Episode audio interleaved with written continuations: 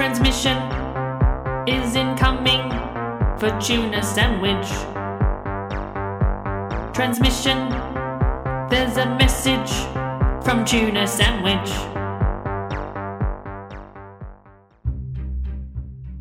Hello and welcome to Tuna Sandwich. This is a story about depression, cats, and an unlikely redemption story found in both a field of literal and perceived snakes. There was a time once in the tuna sandwich timeline where I had the SADS real bad. And I'm not talking about seasonal affective disorder, although I'm pretty sure I had that too once whilst living in London. After 10 years, the SADS finally crept up, and I purchased a SAD lamp. And guess what?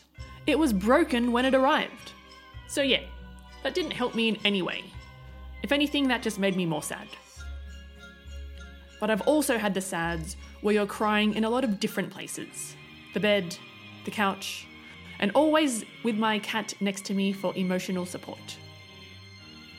I was put on a regiment of anti crying medication of which the results could be called somewhat unsatisfactory. Sure, I wasn't crying in the bath anymore, but I also wasn't doing anything else either.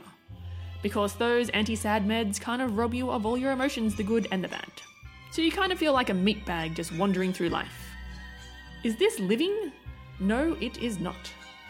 So I decided I would come off the sad meds and try and sort out my broken brain through other means. But first, I was going to go on a little vacay and get away from my problems and reset.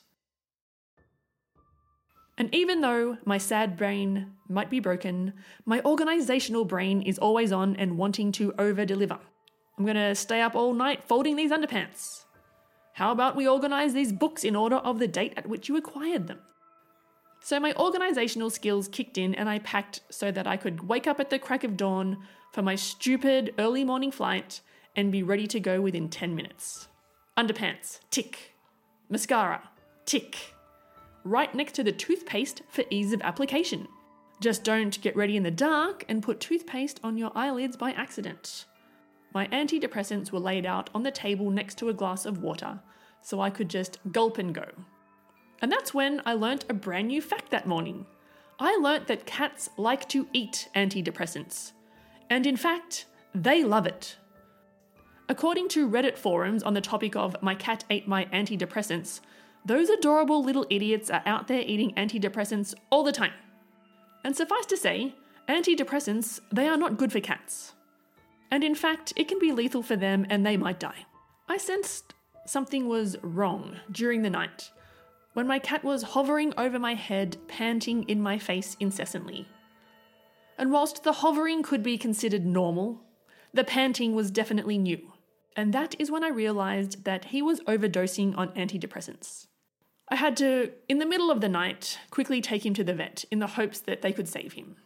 I didn't know how I was going to cope if he didn't make it. I still had to catch that plane for my stupid trip, and I almost didn't go, because at no point when booking a trip do you think, are these events that I'm setting in motion going to accidentally kill my cat?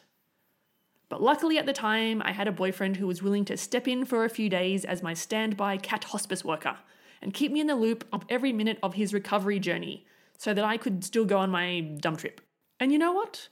That trip was not enjoyable. But I kept up the illusion of enjoyment. Well, as much as my emotionless dead heart could muster. Because when you have a broken brain, people want to try and cheer you up with activities which is how I ended up walking through a field of snakes whilst visiting some rock wallabies. I was dropped off at the rock wallabies and told to just walk through that field over there and you'll find me at my friend's house. Because even though people want to do the nice thing by curing your depression with activities, they don't actually want to do the activities with you. And to be honest, the rock wallabies were really nice. So small, so cute, so much more enjoyable than I had anticipated. But eventually, after realizing under no amount of scheming or trickery could I catch a rock wallaby and bring it home with me, it was time to go. then I realized that the field I had to walk through was a field of knee high grasses and rocks, aka Snake Paradise. One thing I hadn't mentioned yet in this story is that I had decided on the plane that I would stop taking antidepressants, which is not advised. I didn't want anything to do with them if they would be responsible for killing my cat. So I threw them all in the bin and quit cold turkey, which is incredibly stupid and not advised by anyone, and never ever do that. But hey, I hadn't got this far in my life by making smart decisions. If you've not come off antidepressants before, let me tell you this the feeling is not great. Your mind is rewiring itself and creating new synapses that are manifesting as maladies in the physical world. To take one step forward on even ground is to feel like you've fallen through a hole with the shock and dizziness that would accompany such a thing. And now I'm stuck in a field in the middle of nowhere with the rock wallabies and not a single person on the horizon and only an enormous field stretching out before me that must be traversed if I want to go home. As I said, it's only me, the rock wallabies, and my feeble brain coming up with solutions to get me out of this place without having to walk through that field of snakes. But in the end, I had no option. I had to go. I called upon my minimal amounts of snake knowledge, and all I could remember was that snakes hear through vibrations and will slither away. And that if a snake is coming after you, you are supposed to run in a zigzag motion to confuse it. So it was with these two survival techniques that I decided to stomp through the field, making as much noise with my feet as possible, walking in a zigzag motion.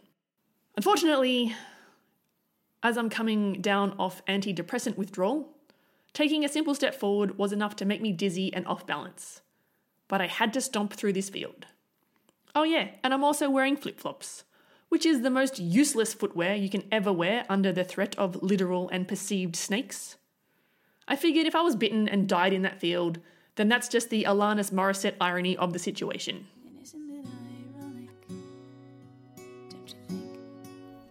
It's like coming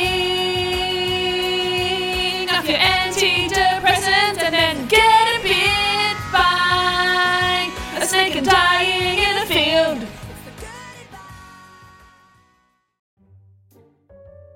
But I did it. I stomped through that field, my head feeling like it was going to explode, and that I was going to fall over headfirst into the dust and be eaten alive by snakes. But I did it. I got to the other side, and nobody was there to see that tremendous feat of courage I had just undertaken. And I sat there shaking with my mind shattered on the verge of collapse.